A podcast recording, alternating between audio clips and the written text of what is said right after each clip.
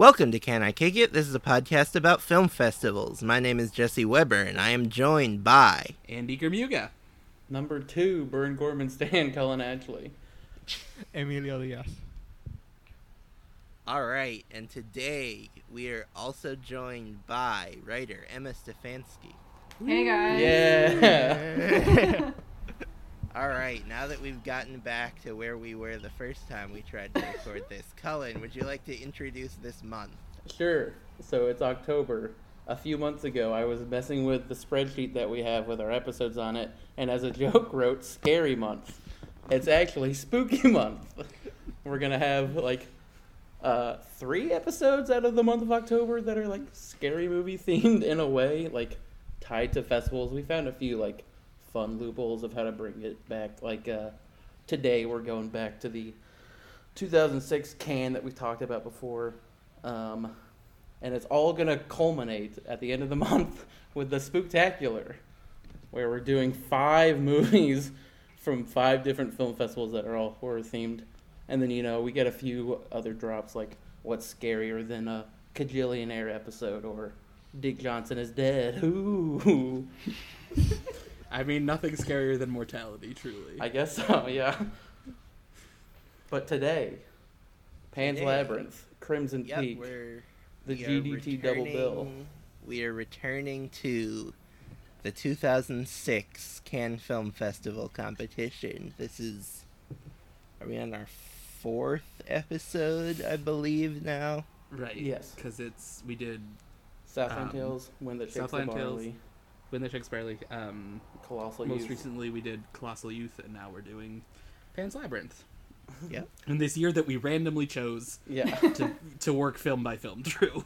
Truly no logic was applied to it. But yes, it's been a lot of fun so far.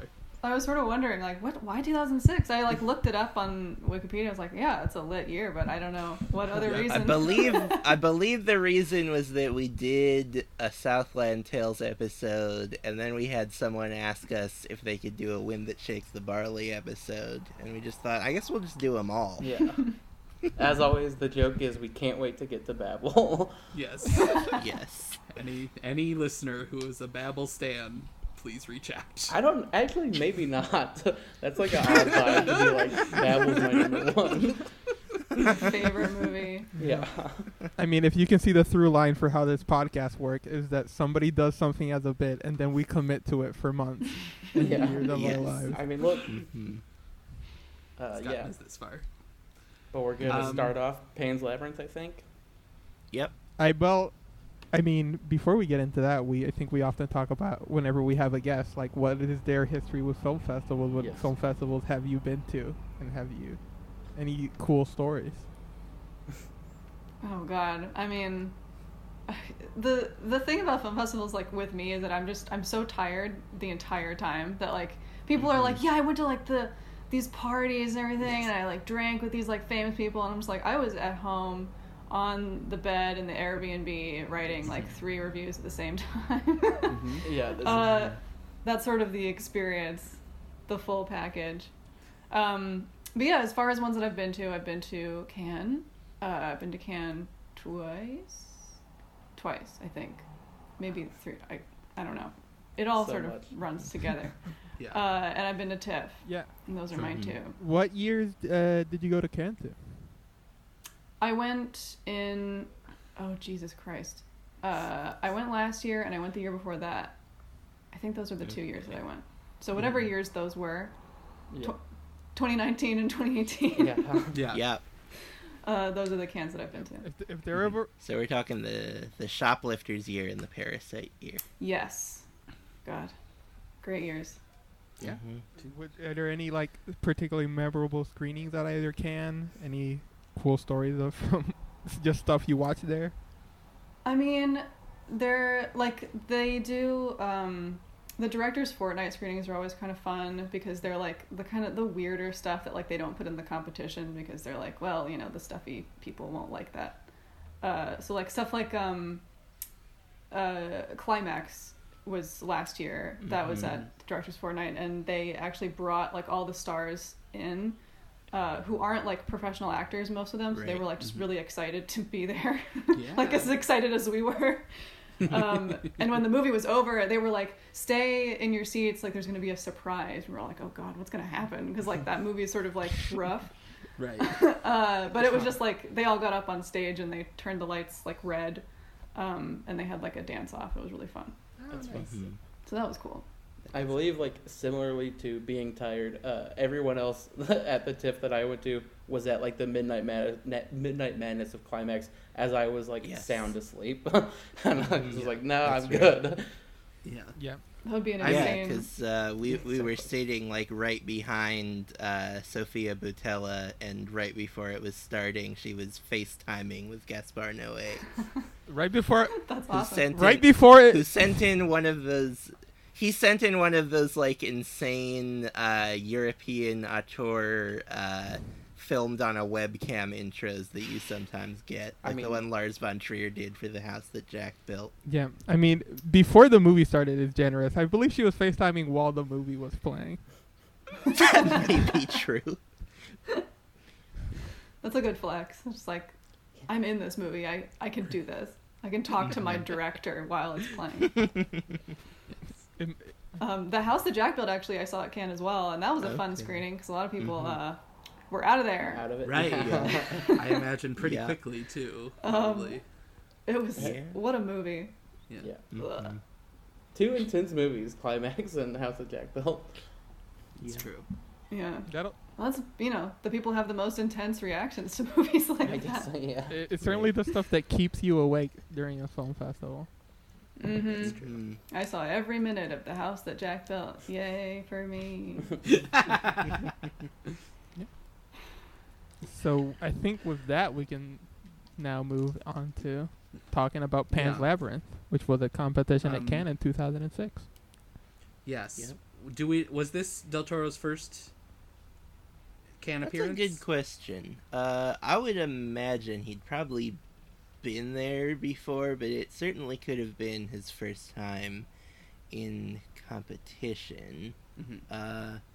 Let's see.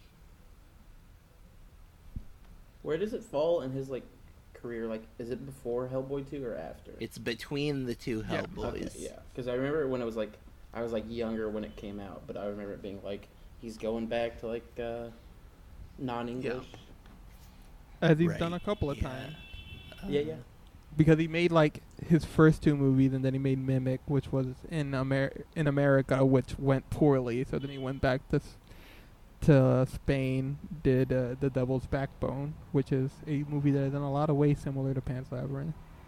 And then he came back to America, did Blade II and Hellboy, and then went back and did Pan's Labyrinth, which is a good movie.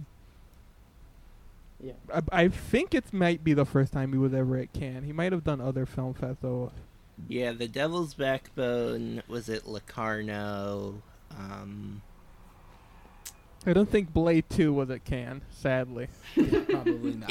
If it was, then we would have covered it in one of our Cannes Blockbuster. Cannes Blockbuster episodes. Oh, yeah. We haven't done 90s yet, though. Cronos was at Cannes. Oh, okay.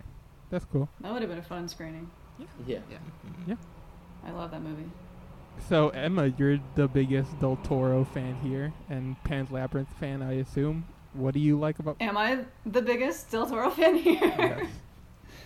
Well, that's cool. I mean, he's great. I love his movies. I mean, there are some of his movies that I haven't seen. I actually have never seen Blade 2. I was just talking to someone about this. I was like, yeah, I've seen Blade and Blade Trinity, but not Blade 2, which is like the really, really good one, I guess. Yeah.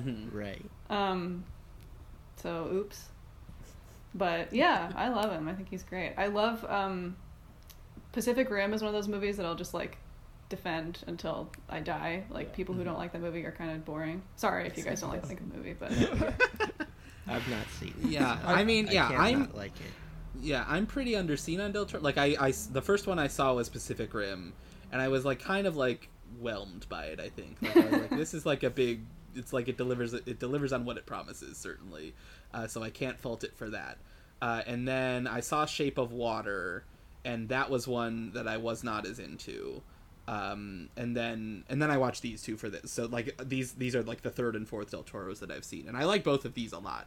Okay. The ones that we watched for today. And yeah, it's definitely the most I've responded to any of his movies that I've seen so far. These are really.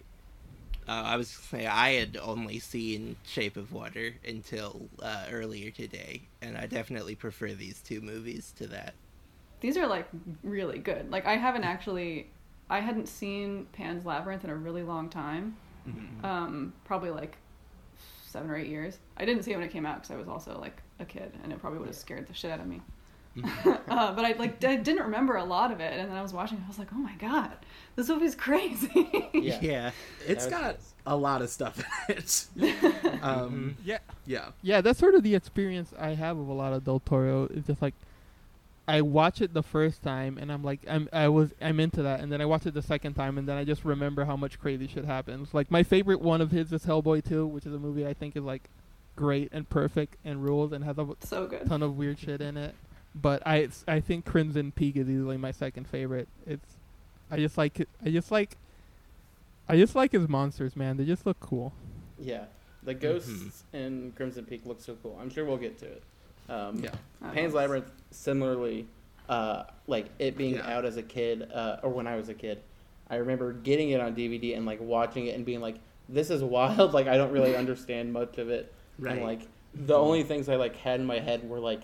The scene where he, like, rocks the dude with the bottle and when he gets, like, his cheek cut. And I was like, these are, like, the two most vivid images I have of this movie. And then when I watched it, like, the other day, I was like, this frog is insane. This giant frog. Yeah, I certainly, like, also remember, like, because it was nominated for a lot of Oscars. And I certainly remember as a kid it leaving an impression because it was, like, the movie that was in Spanish that was... nominated for super a lot popular. Of those super popular and winning a lot of Oscars, so there's obviously going to be some curiosity from like my part and my parents' part, but I was a very young child, so I do remember my parents renting it and me watching like 5 minutes of it and being like, this isn't for me, this is not for me, a child. Right, it's definitely not a kids movie. I would not show this to children. No, for sure. Hey, I don't know, maybe kids need to be scared, maybe that's what I also like remember watching the Oscars that year, and like I guess in the Oscar clips that I remember, it was all the like magical fantastical stuff, right? Like it, like all the clips were like the Pale Man and Pan, and like I don't remember. Like I was very surprised like how much of it was like a bunch of soldiers and the military operations and like this family, and like that it wasn't like all of her like getting stuck in a magical world adventure, that like so much of it was set like in the real world, was a surprise to me when I first watched it. And I think the thing that really struck me was like, you know, you go in, it's sort of sets the table for like, you know, it's like a fairy tale or a fable or whatever, and you like get that like storybook feeling from the beginning, and then like just the brutality of when the general or the captain or like beats the guy in, and like you keep like normally they like I expect a filmmaker to cut away from that, but he doesn't cut away, and you see like the guy's face cave in as he beats it, and I was like, oh, this is gonna be that kind of movie where we get like where we don't cut away from like the horrible acts that are happening. Even though we have a child protagonist who is discovering a magical world at the same time. Both of these movies are kind of good, like, face getting caved in movies. Yeah. We talked about this a little in the group chat before starting, but Guillermo del Toro, big fan of people getting stabbed in the cheek, which is a really specific thing that happens in a lot of his movies.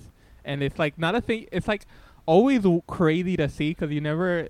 It's like getting stabbed in the face is not something you ever get to experience. And like, I don't, like all the knives and stuff are so sharp. I get like there's no like they just go right in there, and it's like wow, like that, like it, like the violence is so easy for the perpetrators of the violence to perpetrate, and it's like that. I think I'm sure it's very deliberate on his part, like how much of nothing it is for someone to like stab someone in any of these movies. Yeah, I mean he's also like.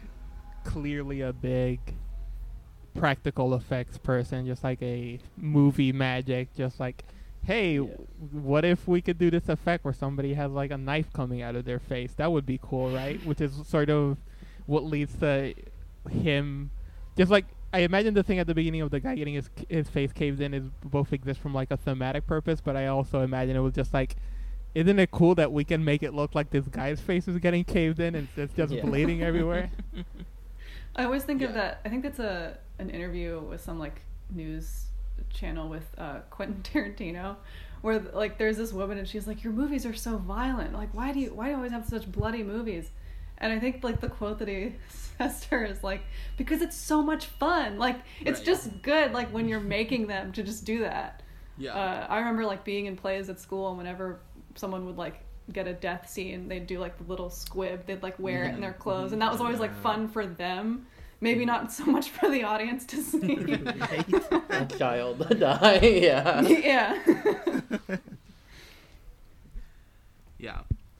That's the magic of movie making. I think I don't know where Jesse fully lands. I might be the softest on Del Toro, where I'm like into like most of his movies that I've seen, and but I don't really have like strong feelings like either way. Like I like talking of like Pacific Rim, I'm like, yeah, that movie's cool. It's just like monsters and robots fighting. It rules. It looks great. But I'm like, I'm never like wanting to watch it. And like when I watch these, I was like, yeah, I remember like seeing Crimson Peak in theaters, and like everyone I went with thought it was going to be like a scary horror movie, and I was like, oh no, it's more like a vibe, and I'm like into this. But then I just like again was just like, yeah, it's like good. I don't really have like a take. I think you sort of have to be like on his, I mean, I don't know, saying on his wavelength is sort of like, that's sort of an easy way to describe it, but it's just like, like for me, I love creatures, I love practical effects, and those are the two things that he also loves. He certainly loves them, yes. Yeah. Let's have it. Yeah, I mean, another thing before this podcast started is we were just like wondering about Doug Jones and how they met, and so I like went on YouTube and I found an interview about how they met. And it was basically just like on the set of Mimic or whatever, Doug Jones was sitting there, and he was a person who worked on a lot of practical effects, and he just said that Del Toro just like walked up to him on a table and was just like, so who did you work with? Who were the people?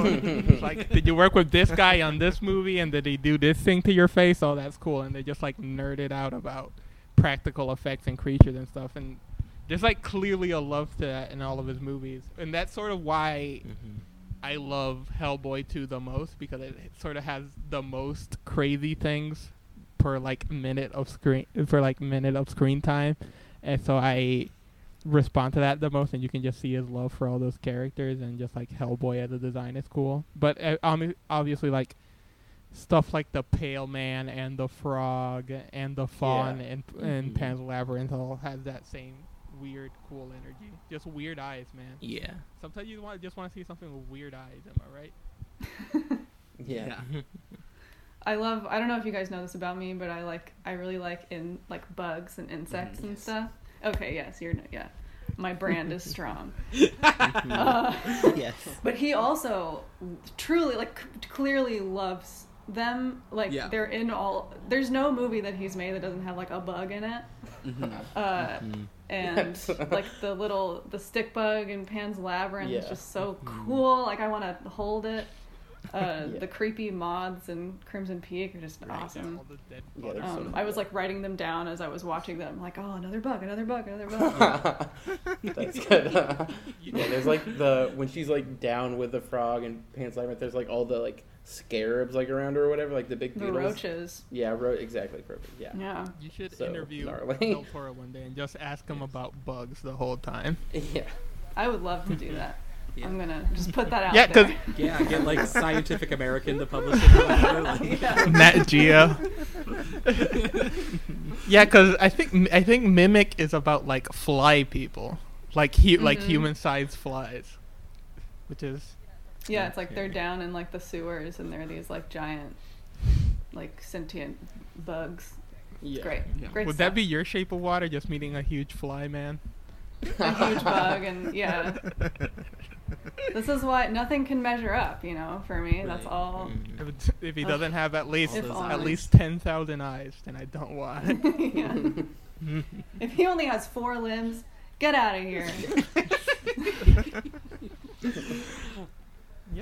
The what?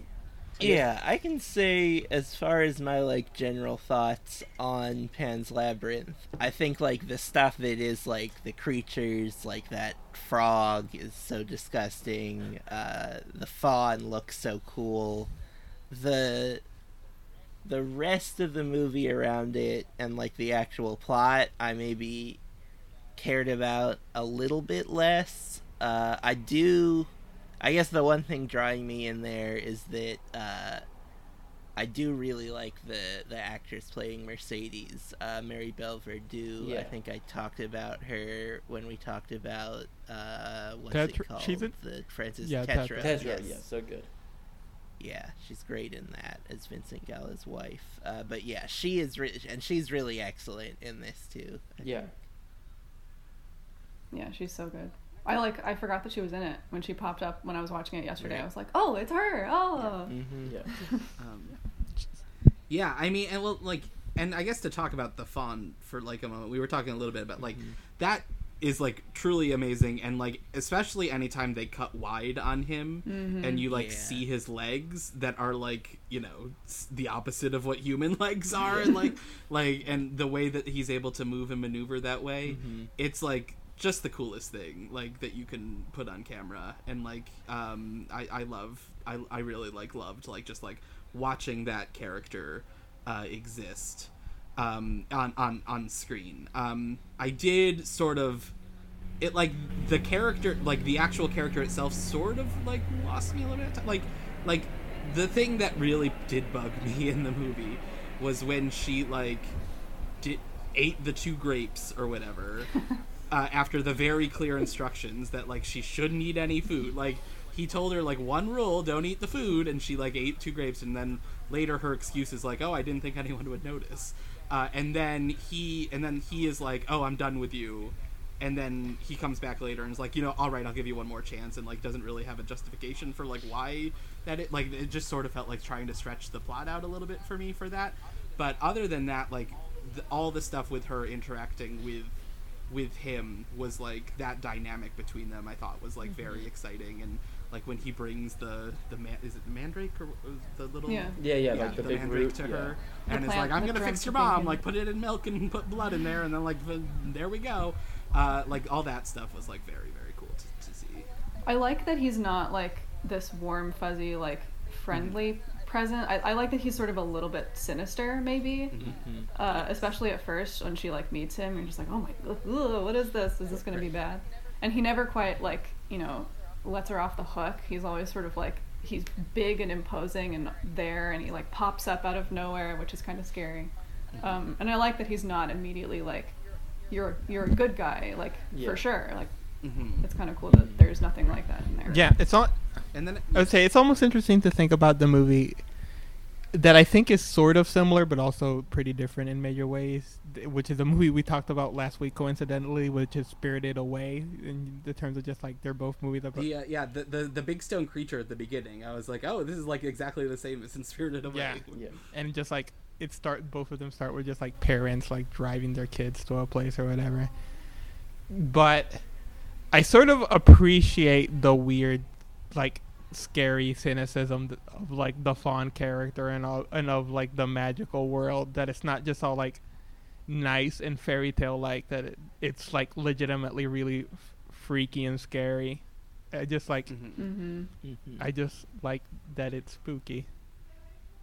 Even the fairies are sort of gross looking, like their eyes are all black. And like and then I guess the other thing at the end, like, is at the end, with her and the, like, he, like, is, like, putting her to the test at the end, right? Like, she's, like, because he tells her to give him the baby, and she refuses, and then, like, it turns out that was, like, the right thing to do, I guess. Although, like, I do wonder how much we are meant to, like, I just watched this for the first time, like, yesterday, so I have not done a lot of reading on it and, like, what the interpretations on the ending are. But, like, I do wonder how much of it is, like, well, this is, like, a fantasy dream world, and, like, that we are using to make it seem like the true tragedy of this story is okay, just because it is truly, like, incredibly tragic if it's not there. And, like, how much we are supposed to buy into, like, that is a real thing in the world of the movie, and how much of it is like in her head or whatever. I that's something I'm still processing, having just watched the movie for the first time 24 hours ago. It reminded me a lot, actually, of The Orphanage, if you guys have seen that movie. It's J.A. Bayona directed it. Mm-hmm. I think Guillermo del Toro produced it, like they're buddies. There's a character in this named like Lieutenant Bayona or something, which is kind of funny. But that movie sort of ends, and I won't spoil it, but it does end like in a similar way, where like there's a character death, and there's this like extension of like what's going on, and you're sort of like, is this just like a dying vision? Like, how are we supposed to interpret this? If you want the characters to get what they want, then in your mind you can sort of be like, yes, it's real. Like this is happening. But, it's up to you, I guess. Yeah, I sort of think of like some of the few background I know about this movie is that like he is obviously very anti-fascist Spain, as the movie as most reasonable people would be, and as the movie like shows. And I guess my sort of interpretation is just like fighting fascism through just like being pure and just like not compromising and not doing bad stuff to make good stuff happen. And that's sort of my take on I don't have any like solid take on like where she actually is, because I sort of most of the time think that that's the most boring lens to look at sort of stuff, is just like what literally happened. But I just sort of read it, I was just like, well, she got what she wanted because she didn't compromise who she was, which is like sort of like an expected ending for this sort of fairy tale, but it's sort of interesting in contrast to the very dark tone and like its surroundings. So it, like, in many ways you could argue that this was the hidden life of its time. Interesting. It is interesting though that like by the end she's not the innocent whose blood has to be spilled to open the door, like, because she's attempted to kill the person, like, you know, she's done sort of bad things, and I do sort of like that it's not, her reward isn't for being good all the time, like her reward is for not endangering the lives of good people, like people outside of herself. Just a cool message. Especially because I mean the entire movie is like surrounding like the Mary Biel Verdue character and the sort of soldiers in the house is just like sort of compromising what you believe is right for the benefit of just like being able to live, or just like be having a comfortable life in this sort of fascist society, which is obviously hard to obtain, but through means that don't involve compromising who you are or hurting other people. So it's like, it's sort of simple, but it is sort of elegant of just like, she gets what she wants because she doesn't compromise to the thing that is like promising her a better life. She does what she believes is right. Mm-hmm. Yeah. This is like not related to what you were just saying, but the font also, the crazy, it's got the great voice. And I was like, it had been so long like since I'd seen it, I was like, this voice is like fitting in what you're saying of like, it's not like, you know, it's not like Mr. Tumnus or whatever. It's like intense, and he's got like this like crazy, like warbly, like distorted voice almost. And I was like, this is so cool. I'm into this guy. Yeah. I was looking up just like on Wikipedia, just stuff about the movie. And I actually learned that Doug Jones himself did learn the lines in Spanish. Like he's not a native Spanish speaker. But they ended up dubbing over a different man's voice. And he made the right call, I think. Yeah. But it ended up being okay because his mouth movements are in Spanish. Like, it's not like he's just sort of mad at that. Release the Doug Jones cut. Also, exactly. It's going to be whatever, like, Star Wars with the non-James Earl Jones guy. Right. Who even knows his name at this point. But, Jones also, like, very good. I mean, you were talking about, like, how good he is, like, physically, and, like, the... it's like the pale man, that's what they call him. It's like so crazy looking, and just like the way he moves, and like, the hand eyes are great. Check out my Letterboxd review where I say, I've heard of hand eye coordination, but this is ridiculous. And it's like, you know, we're talking earlier about like how the movies that we have for like this theme month in a way aren't scary; they're like spooky. It's just like even watching it like. yeah, I think I watched it yesterday. I was like, this is so just scary, and I can imagine, like, as a kid, just like not being able to sleep after you see the, you know, creepy skin man. Well, and that, like, that is, like, probably the character that has had, like, the greatest, like, cultural penetration from this movie. Like, if you know anything about Pan's Labyrinth, you know about the pale man and his eyes that are in his hands and all that. Like, that was, like, the clips that they showed on the Oscars and stuff. I thought he was going to be in a lot more of the movie than he was. He's only in that one sequence, really. And, like, he only, you know, he's only active for, like, maybe 3 or 4 minutes of screen time. Like, he's not, like, up and doing stuff for a lot, but, like, it is so memorable and so distinctive, and, like, it is, like, such a unique terror. Like, I don't, like, you know, I forget what's the thing he eats. One of the pixies. Yeah, he eats that. That's so fucked up. He eats like 2 of them. Off. He like and then like. Just bites like, their heads off their guts straight out. Like, if I had watched that at 9 years old, which is like how old I was when this movie came out, I would be a different person today. I mean, it was like 2006. I was like in 6th grade. I was like, this is not for me. Because I think also, like, very side tangent, I think the like Hanukkah American version of Funny Games was out, and I was like, I should watch this also. And I was like, no, this is also too intense for me. Yeah, I'd imagine so.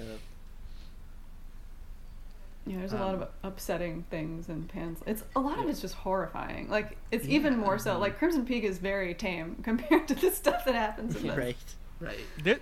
Oh, I mean, I'll say Crimson Peak is, like, cooler looking. I'll say it. Yes, yeah. It's like it's very sleek. It's like a Lamborghini of a movie. Mm-hmm. Yeah. I don't think I've ever heard. It's Crimson Peak is like a Lamborghini of a movie. I don't think that's like a very specific taste. Was there anything, Jesse, about like the reception at Cannes for Pan's Labyrinth? Or? I don't know anything off the top. Yeah, okay, I'm sure it was. It was well liked. No booze like Colossus or whatever. I mean, it like went on to be nominated for a bunch of awards and all sorts of categories and all sorts of places. It was Roger Ebert's number one of that year. It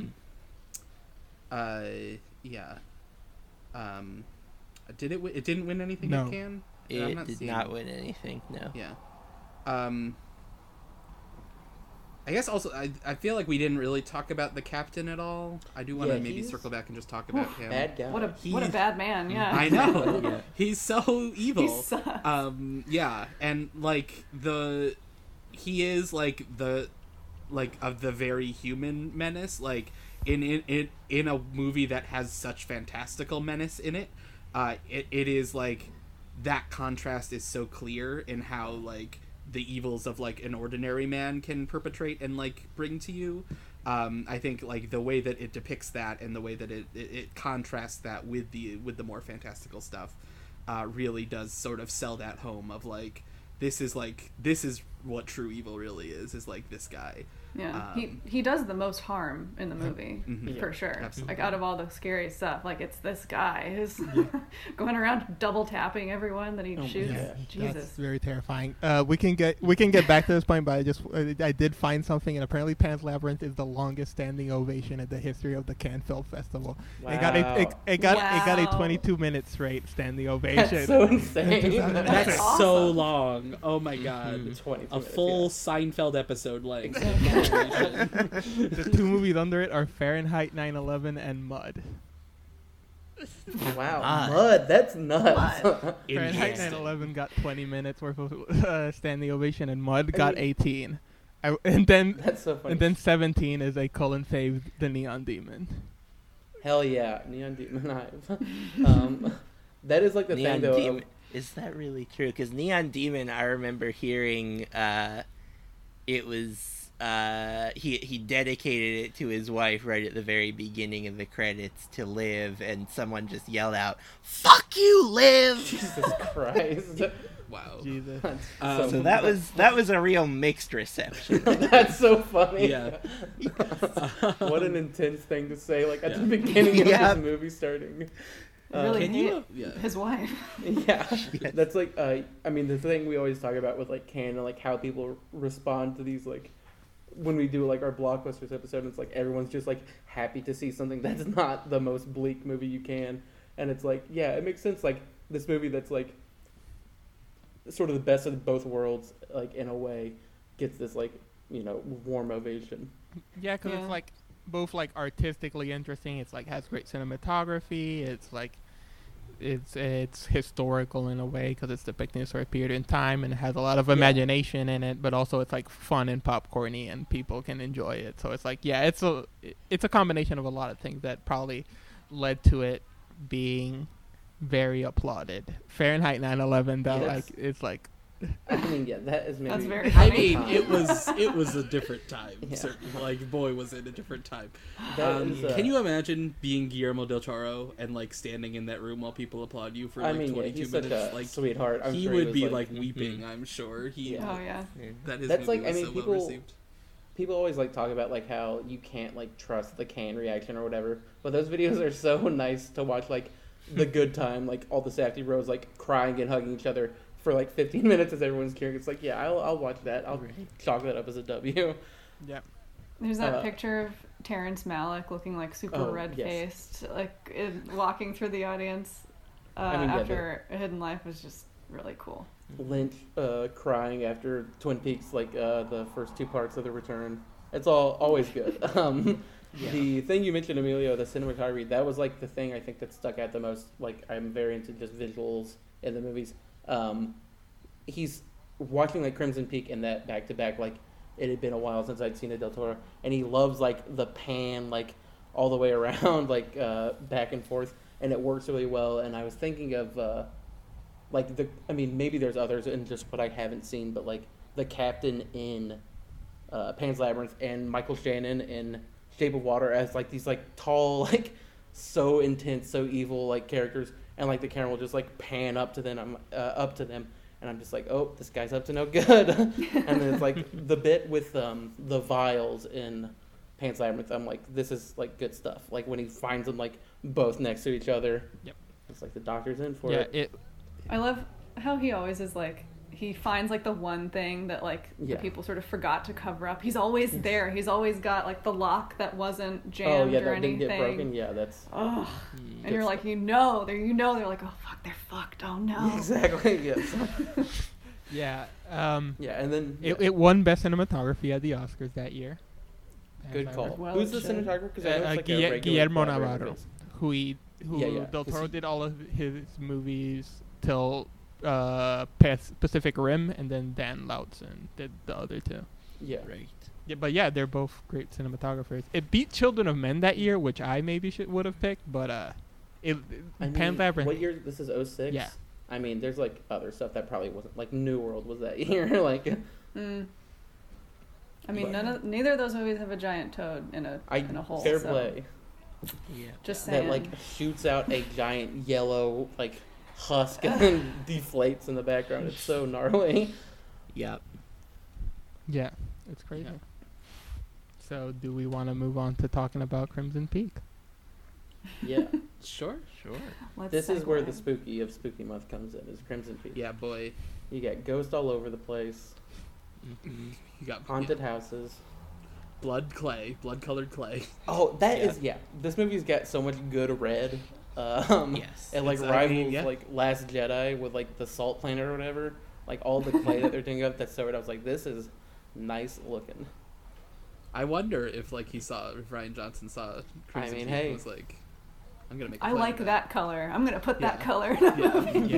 He saw The Village and was like, bad color, more like good color. Exactly. Yeah. Yeah, so this one, like, I didn't see this at the time, and I recall it was, like, very under the radar in general, right? Mm-hmm. Like, it was... Yes. He had done Pacific Rim, which was, like, a big hit, and, like, did well enough, especially worldwide, to, like, merit a sequel or whatever. I wouldn't say it was a hit, let's say. It was a hit, yes. It did, and it was a big enough hit that was like on the line of like, will it get a sequel or not? And then they did, and then we don't have to talk about the sequel. And then he made this like I guess the script had been kicking around. He'd been kicking around the script for forever, as he is wont to do, right? He's always one who has like a million projects, like that, like any one of them could go at any time. Well, I feel it's more like a bunch of projects that none of them seem like they're ever gonna go at any time. He keeps talking about them, yeah. Right, and because he is also like he also has that image of being like he's a big voice for film, like out in the world, and he like always likes to talk about like past directors and past movies and stuff and I think he talks a lot, and so then he talks a lot about like what kind of projects he's doing, which is maybe why we always hear so much about. I mean, it was Guillermo del Toro projects. It was like the thing where he was supposed to direct The Hobbit, and then at the last moment he did not. He got like fired, and then he was trying to make At the Mountains of Madness for a while, and that also never happened. And he just like he's really one of the most like screwed over directors that has been so successful, even like.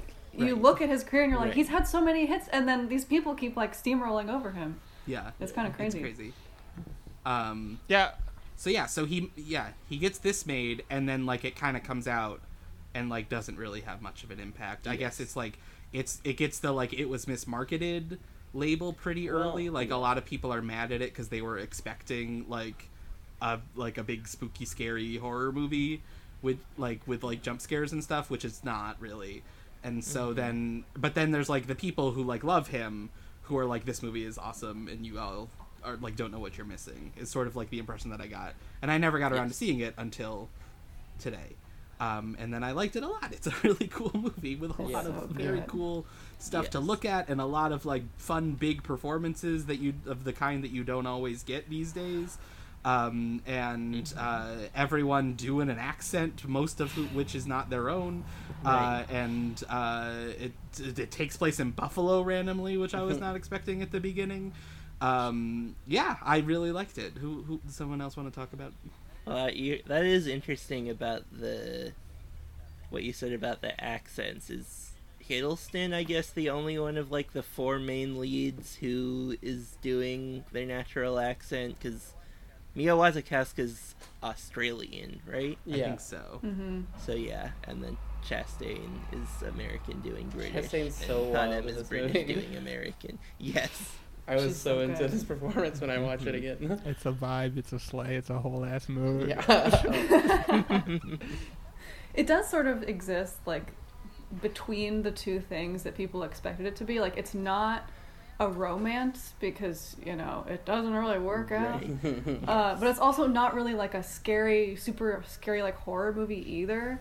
I think like I remember reading a lot of people like defending it, being like it's not what people wanted it to be, so people didn't like it, and it's classified mostly as like a gothic horror or like a gothic romance because it's not really like nothing good happens to the main characters. But it's subtler than like your classic just sort of haunted house movie. Exactly. Yes. Yeah. I mean, it was what like I like had knew sort of that reputation, and then like again with the opening when it was like a big book opens and says Crimson Peak in it, it's like then like oh that's the kind of movie I'm in for. Mm-hmm. Like where it's like oh it's based on like an old like leather-bound book is like the thing that we're suggesting here.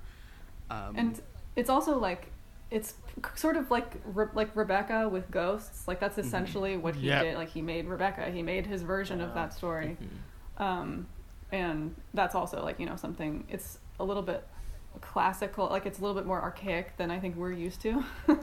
So it maybe didn't read as well with wider audiences. Yeah, I mean, my relationship with it was like, the entire like cycle of release and people being like, "Fuck this movie," and then being like, "Nah, it's actually good. It happened." And I just like randomly watched it a couple of years ago and was like, "Yeah, this is great. I like everything this movie is doing. It looks so good." That's which is my main. It looks so. It's like one of the best looking movies I've seen, I think. Which is, like, I've seen a lot of good looking movies, but. And but I watch a lot of movies, Andy. I really don't. But I rewatched this like yesterday, and my take now is this movie is scary. It's actually like it's like pretty scary. I don't know what people were on. Like if you watch like the last like, I think. Oh. This is a take I think I've heard before. I don't know who's made it, but I certainly agree with a lot of the time is that people who like have weird reactions to movies, they're often thrown off by like the beginning. And I think this is a lot of what happened to this movie, where like the first 40 minutes of this movie are very much just like sort of period PC like romance. It's like Little Women. Yeah, like Little Women that just like right. She wants to publish her book and no one wants to publish it because she's a girl. Mm-hmm. And her dad like doesn't approve of him. And, they were like, it needs to have a romance. So I was like, this is Little Women. Yeah, exactly. Yeah, but it's like once she gets to Crimson Peak, it's like the movie is like pretty scary and like creaky doors and like spooky things happening in a way that it's like pretty effective. All of the ghost effects look really good, especially the ghosts are so good. These are probably my favorite movie ghosts. I think I've never seen ghosts like these before, and I think about them a lot because like the first time I saw this movie, it scared me up. They really freaked me out, and like after you've seen it before, you sort of know what you're in for, and you're like, okay, but I love them so much. Yeah, like the red... They kind of look like the red skull. Yeah. Right. I mean, well, yeah, they have like the clay quality to them, right? Like they're like tied in with that element. So you do feel like that tactile, like, oh, this is like of the earth, but also not. I love that. Push and pull. I love that you see, even when they sort of go transparent a little bit, because they're sort of like fading in and out, but I love that you always see their bones. There's never, like, there's the skeleton is always present. The shape, like the flesh and everything, maybe not, but that's awesome. Like that's I love that. Skeletons are always good. There was someone I was talking to who had like the two opposite takes of me, where they were like, the ghosts look bad, and I was like, no, they're awesome looking. It's so cool. And then I was like, the Chastain performance is great, and they're like, yeah, it's too much. It's like Jake Gyllenhaal and Okja, and I was like, oh, another great performance. Yeah. I mean, yeah, there's no other way to play that character than the way that she plays that character. She's like slamming the pot of like, you know, gruel around or whatever in the kitchen and just like being so catty. Man, it was so good. Yeah. Chastain is also just like such a weird presence on the internet that like watching this like post her like vlogs or whatever, I was like, she's a weird one. I'm into this performance so much. Yeah. I love her character's introduction where she's playing that like really intense song on the piano at the party, and she has that dress on with like the back that sort of looks like a spine. I noticed that this time around. It was really cool. And then she looks like so frightening. Like nothing about her like, is like warm or anything. Yeah, she's got like the very like the dark hair, which is like weird for her. Yeah. That's good stuff. They both colored their hair for this. Yeah, right. Both and like got the nice Wasikowska Hiddleston reunion from like Only Lovers Left Alive, and watching it this time I was like ready, like just like I'd seen it in theaters like when Andy didn't, I guess, and then I was like I forgot Charlie Hunnam was in it, and I was like, that's such a wild thing that he like him and, you know, GDT or buds from Pacific Rim, and he's like, yeah, come be in this movie. It's like, what a... The amount of Charlie Hunnam was like weird. I was not expecting like the exact amount of him that we got. Like, it was, like, not quite a cameo, but it was also, like, not quite a full presence in the movie. I was very interested in how much of it. He's perfectly casting it as a guy who is like, yeah, I guess he's handsome, but I'm not into him. Right. He's into eyes, I guess? Like, so weird. I mean, the casting, I remember the casting of this movie, because I think Hiddleston was originally Cumberbatch. And I know, Mia Wasikowska was going to be Emma Stone, and that's like a weird chain where like Emma Stone drops out of Crimson Peak to do Aloha, so then Mia Wasikowska drops out of Carol to do Crimson Peak, and then Rooney Mara, who was the original choice for Carol, gets looped back in. Some real sliding doors. So yes, I know. Crimson Peak really affected Hollywood in a huge way. Yes. He's got Byrne Gorman, you know, which, what a guy, what a name, love what a face. And I was saying the casting, like, his next movie has got, like, a crazy stat cast, right? Yep. Yes. I mean, it's Rooney Mara is in it, Kate Blanchett, so he got the final, like... He's got the last laugh against Todd Haynes. It'd be funny if they had a real rivalry and they were like... we can start a rumor. Start some beef that doesn't exist between Del Toro and Todd Haynes. Two, like, extremely nice-seeming men. Yeah. Mm-hmm. Yeah, Bradley Cooper, Rooney Mara, Mary Steenburgen, Willem Dafoe, Ron Perlman. Yeah. Perlman's back. Ron Perlman should have been in Crimson Peak. He should have just been like... He should have been. He should have been like some guy working on like the clay, construction. Who's like, we can't handle this right now or whatever. He should have been. No, it should have been Hiddleston's character. He should have been the love interest. I think that would be good. That would be such an insane movie. Oh my goodness. I mean, yeah, throwback to when he was Beauty and the Beast on TV or whatever. Yeah, I mean, a gothic romance between Mia Wasikowska and Ron Perlman in 2015. Yeah, let's do it. That's so crazy. I can't imagine him doing a British accent. I can't imagine him trying. I mean, so just all what? Yeah. I mean, I do. I will only be able to think about this from now on. With like a top hat being like "m'lady." Yeah. Yes. I mean, yeah. We talked about I saw this in theaters, and it was like, I was like into its vibe, and like as everyone like talked about it, like there wasn't like discourse at the time, but it was like what you were saying of just like people were like, it's not a horror, and like it was sold as one. And then people were like, yeah, but it's still good or whatever. And then when Shape of Water came out, I was like, not as into that. I was like, people like kind of sleeping on Crimson Peak. I was like, this one's a good one. People need to reevaluate. And then when I watched it, I was like, yeah, this is good stuff. We talked about the sink, the face bashing is so wild. Oh, God. Yeah. All that water. Jim Beaver's poor face. And again, the red, like, best use of red, like, I mean, in the movie. That's like, really, there's like five, the standout. There's like five different competition pieces for like best use of red in this movie. It's I mean, it's gotta be the ghosts. How much red he uses, yeah. The scene where she goes down into like the basement, the creepy basement with the like cisterns or whatever, and she pokes the big stick into the clay. Yeah. It's like exactly the right consistency to sort of be like, oh my God, that's the grossest. Just, I don't want to touch that. Yeah. I don't want to look at that. Is it alive or like? Yeah, I mean, and then we talked about like the stabbings, like.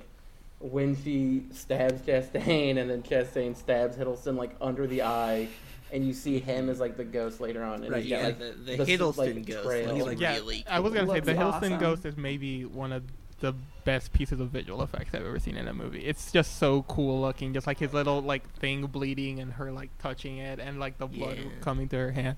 Talking about stabbing, also the weird Charlie Hunnam getting stabbed in the armpit. Oh, like under the armpit. That's so wild. Right. And, that's great when she like falls into the snow like off the banister. Oh yeah, yeah. Lots of good sound design, I'll say, because that one is like she hits wood hard and then she hits the snow. It's like it's a very good sound. Yeah, the creaking of doors we talked about. It's there's the scene. Oh no, Doug Jones, he did all the like the ghosts of like the mom and stuff and like the red face ghost, and it's just like another just. I mean, that one I imagine is more like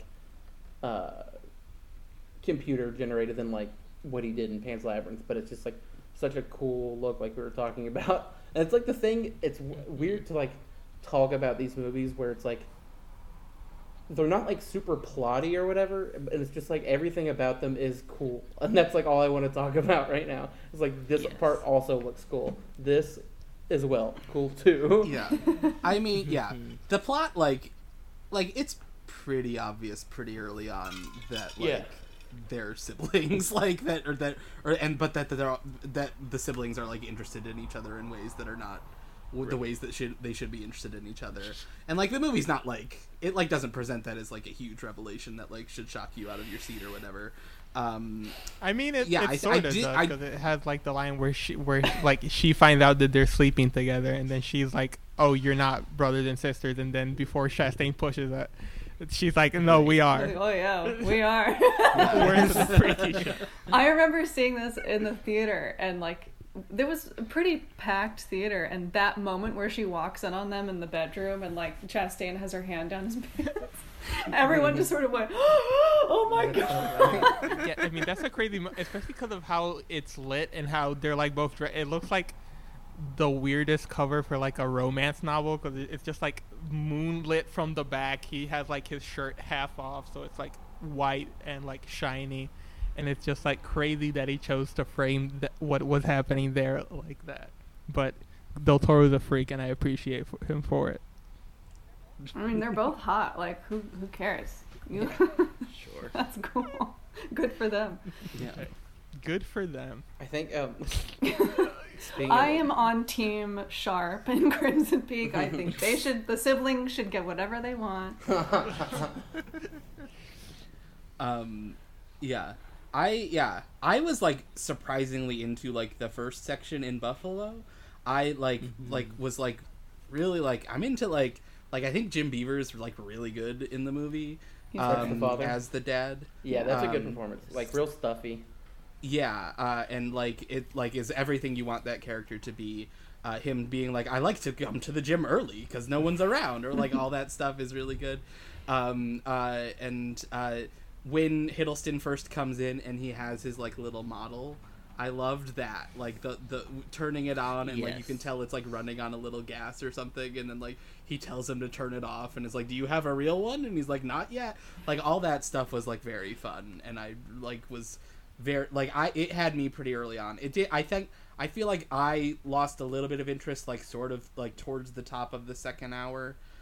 Like in like the beginning of her time at actual Crimson Peak, but then sort of it got me back, like especially like once she was like poking around the basement and discovering like old phonograph records and all these like all that stuff was. I mean, that specific section you're talking about is the most like horror movie-y part of it, of just like, am I just crazy or are there ghosts here? And it's just like that beat played like three times, but you know the ghost looks cool, so that's okay. There's I think I forget if it's like at the like more towards the beginning when there's like the flashbacks, or if it's in that part where she's just like in the bathtub and then just like the hand with like the long finger like touches it, and it's like so that's crazy. That's such a I was like, that's a great hand. That's a great freaky hand. Yeah, you love to see it. Also loved the motif of like her saying like the ghosts are a metaphor a bunch of times in a movie where like the ghosts are they're like, sort of not a metaphor, really just a metaphor in the movie. They're like ghosts that like are gonna fuck your shit up. Like that's the other funny thing about the Charlie Hunnam character is there is just the scene early on where it's like, by the way, he believes in ghosts too. We just need to make that clear. That was like a weird, the glass slides. Like very much felt like a non sequitur. Yeah. Just to let everyone know he's on her side. He's a good guy. Yeah. Mm-hmm. He believes. He's a doctor. He's a man of science, but also ghosts. Yeah. I mean, a man of science and ghosts. We love them. Mm-hmm. Yeah. I do like that. Like the crux of this like weird horror movie is just like a deed being signed. It's like almost like. Not it's not like an anti-horror, but like the idea of people like going in expecting like jump scares, like you're saying, and then getting like sign it is like very funny to me. Yeah, I mean it's like I did make a joke about ghosts, but it is like sort of Scooby-Dooy. Yes, that's a good goal. Yes, in like a certain sort of way. Chastain's like, and I would have gotten away with it too if it wasn't. I mean, that's unironically the energy she has in this movie, where she just like, she's mad at everyone for like interrupting them. I love the scene at the end, like at the climax of the movie, where she and Mia are running around the house, like she's chasing her, and they're both in these like really flowy gowns, and it just looks really cool. Yeah, I mean, that's you're just having a great time watching it. Right, and that's where there's not quite jump scares, but Chastain does just keep, like, popping out of different places because it's so foggy. Yeah. It's also crazy that it's a movie that ends with one woman hitting another woman with a shovel. That's what it is. She snaps her neck. I love how it's, like, very... It's insane to say because it is, like... I guess, like, what he lacks... Or not lacks. What he's, like, not getting in, like... practical like monsters or whatever, he's making up for like these crazy looking sets and like props, and like all the costume design is insane, but it's like very low key where it's like she just like hits her with a shovel and that's how it ends or whatever. It's very funny. Yep. She makes her like turn around too, like, hey. It's like what's behind you? Bonk. I do think that like he sort of substitutes like the creatures for like sets and machinery, especially when those like mining things are finally built and they're turned on, they have that all the clunky like machine noises are really good and stuff. And listen, I'll have the controversial opinion here. I thought the clay looked cool and tasty. That's what I thought. I was like, this looks like, like raspberry tasty. I was like, this looks like raspberry jam. You know, it's like dirt. Listen, it's it looked cool and tasty. It's got kind of a red velvet vibe. We can't see that. Like cake batter. Make some real tasty things out of that. Yeah, I was. I mean, listen. How tasty the dirt looks. That's what you can look for. Listen, I looked at it and I was like, I wonder how that tastes like. That's. Probably tastes like dirt. The version where Ron Perlman is Hiddleston, he eats the clay. No question. He just grabs a handful. That's it. He goes out and goes for a swim in it every morning. He's like, yeah, this is good. This is pure. Like, I do like that. Like for the rest of the movie. It's like clay, but it's not really clay because like the clay that I'm used to is like sort of solid, and this is very liquidy. Well, they say, like, it's, like, when it's in a special, like, treated liquid form or whatever, it has special properties or something. It's, like, non-Newtonian. Right? Absolutely, like, it's, like, magic. Yeah, it's special magic. Yeah, and I really like how, like, the house, it's, like, whenever it's in a wide shot, it looks very cool, but whenever it's, like, in a close-up, it looks very shitty. Like, the clay pouring through the floor and just, like, the bugs everywhere. Oh, so goopy. Yeah. There's like when she goes down to the basement, it's like running down the walls too. There's like streaks of it coming down. That's awesome. And then the house has a huge hole in it. Yeah. It is, very decrepit house, and that does. And like early on, when she's like, "Can I have a key?" and Jessica Chastain's like, "No, you got to learn where you can go and where you can't go before you get the right." That's like the tone the movie is operating. I can't see why people won't have fun. Which like, I just need some house keys, and she's like, "Keys." For you. Except she's like saying it in like a Mrs. Doubtfire voice. Like her voice is so crazy, that accent work she's doing.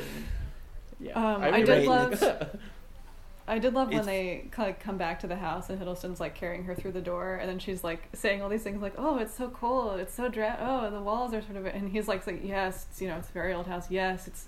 There's floor of the house is sinking or whatever. I was just sort of laughing, like, girl, you made a huge mistake. Right. Yeah. It's like, bit off more than I can do. Yeah. You know, the wind just like howls. Yeah. You're just gonna have to get used to it. Yeah. It's the gender reverse. Damn bitch, you live like this. But that's good. I mean, it's a good fun movie. That is my take on it. I like watching it a lot. Yeah. The candlelit stuff and like towards the beginning, that also looks very good. The set, when they dance with the candle. Yeah, that's the first thing that when we said Ron Perlman should be in it, that scene, but with Ron Perlman. That's so funny. I bet he could cut a rug. I bet he's a good waltzer.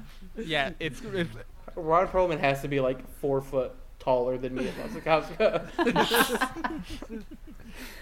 I do love that scene. That whole like setup at the beginning is so perfect. Like it's perfectly like he romances her perfectly. Mm-hmm. The scene where they waltz together is just like, oh my goodness. Very like I'm like you know one of those sexy, people suddenly who's like, oh gosh, I was born in the wrong time, wasn't I? Like no, but watching this movie, yes, I wish this could happen to me. I mean, it's like I think Colin has said before that he enjoys every opera scene, and I think I enjoyed every I enjoy every waltz scene I see. Every time there's a waltz, it's always good. Yeah. Age of Innocence, Anna Karenina, this waltzing, we should bring it back. People think it's like this stuffy, boring thing. No, waltzing is hot, and you should do it more. Everyone should learn how to do it. That's more for me on that subject later in the show. I guess.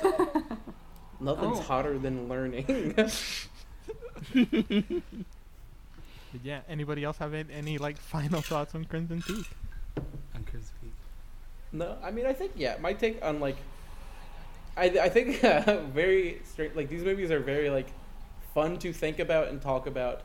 I'd be curious to, like, watch his other stuff that I haven't seen that's, like, less, not campy, but, like, there's like a bit of that to Crimson Peak more so than Pan's Labyrinth specifically, but like Pacific Rim is like similarly like you have to just like you were saying earlier, like you have to be on a wavelength. It's like it's not gonna be. I mean, I don't want to like disparage it like in complimenting it, but it's like it's a movie where giant monsters fight robots. Like you have to like accept that. Like it's not gonna. You're not gonna walk away like in tears or whatever. Like at the beauty of it. Or I mean, or maybe you will. Maybe you will. Yeah. I sure did. Yeah, I mean, it's like that's the thing. It's like these movies are just like he's good at making like fun movies that like cross over. Like Shape of Water. Like who could have predicted that would be like the big hit? Like Oscar's Best Picture winner. Like when it's like a woman falls in love with a fish man. That's like the conceit of the movie. It's like they eat eggs together.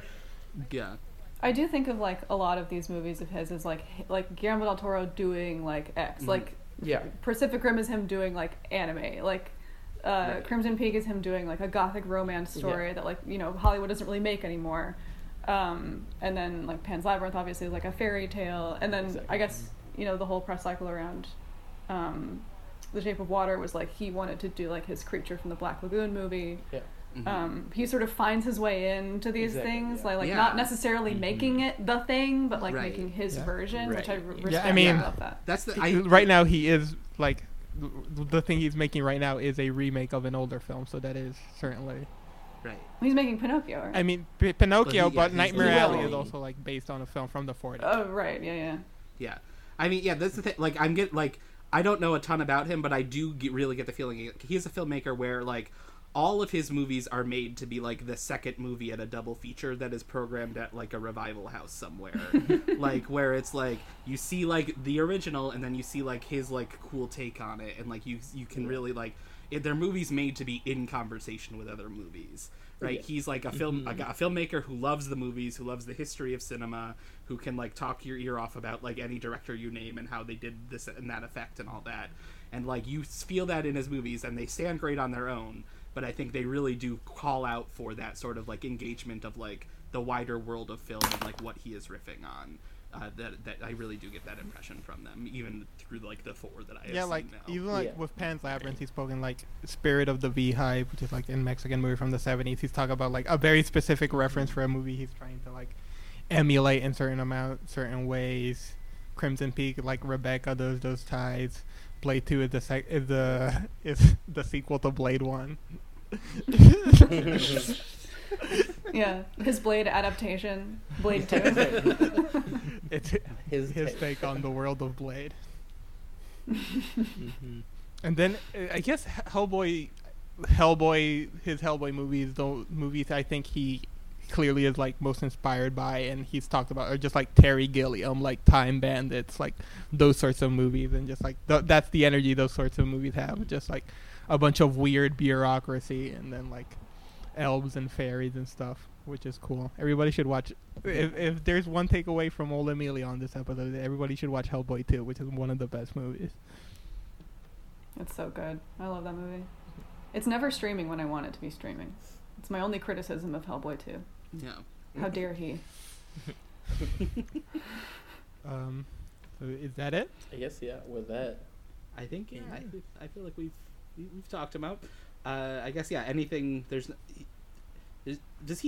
I guess Crimson Peak opened at Fantastic Fest, so, like, it did have a little festival run.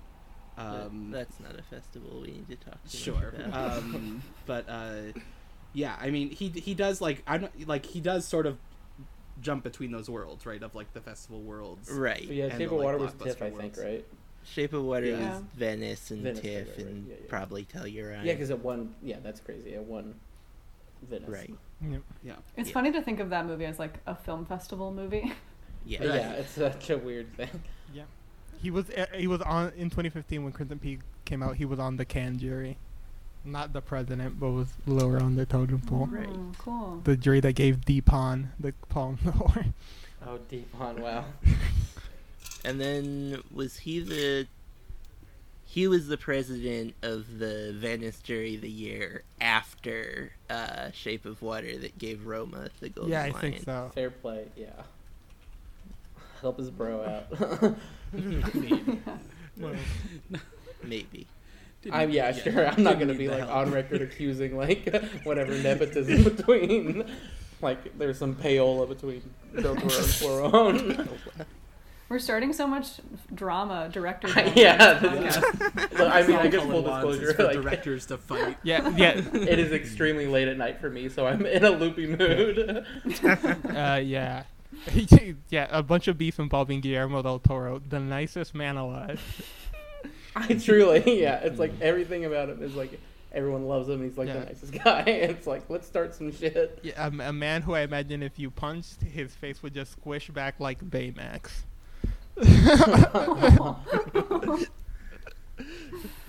Stab him in the face though, and who knows? Okay. I know it's spooky month. Tone it down a little bit. No need to get bloody. Yeah. What we need to save that for the spooktacular, in which one of us might die. Uh-oh. Jesus. An interesting tease. I will not die in the spooktacular. I refuse. What a twist it would be. Yeah. Jesse, do you want to plug the end? Well, yeah. Is there anything that you would like to plug, Emma? The director, Guillermo del Toro, I think, deserves some recognition on this podcast. Yeah, that's what I'd like to plug.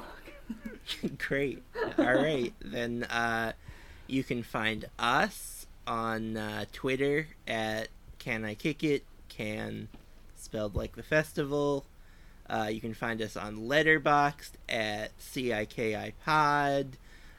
Particularly keep an eye out on the podcast feed for we're currently also doing, apart from our Friday episodes, we're doing a bunch of episodes on the New York Film Festival. We had the first one just come out on Monday. Probably coming out Mondays. Maybe not. We don't know when we're recording them yet. Real professional operation. But yeah. Real professional operation. Well, we're staying loose and flexible as the festival festival, you know, needs to be. Yeah, and you can find me on Twitter or Letterboxd at jpglickweber, Weber with two B's.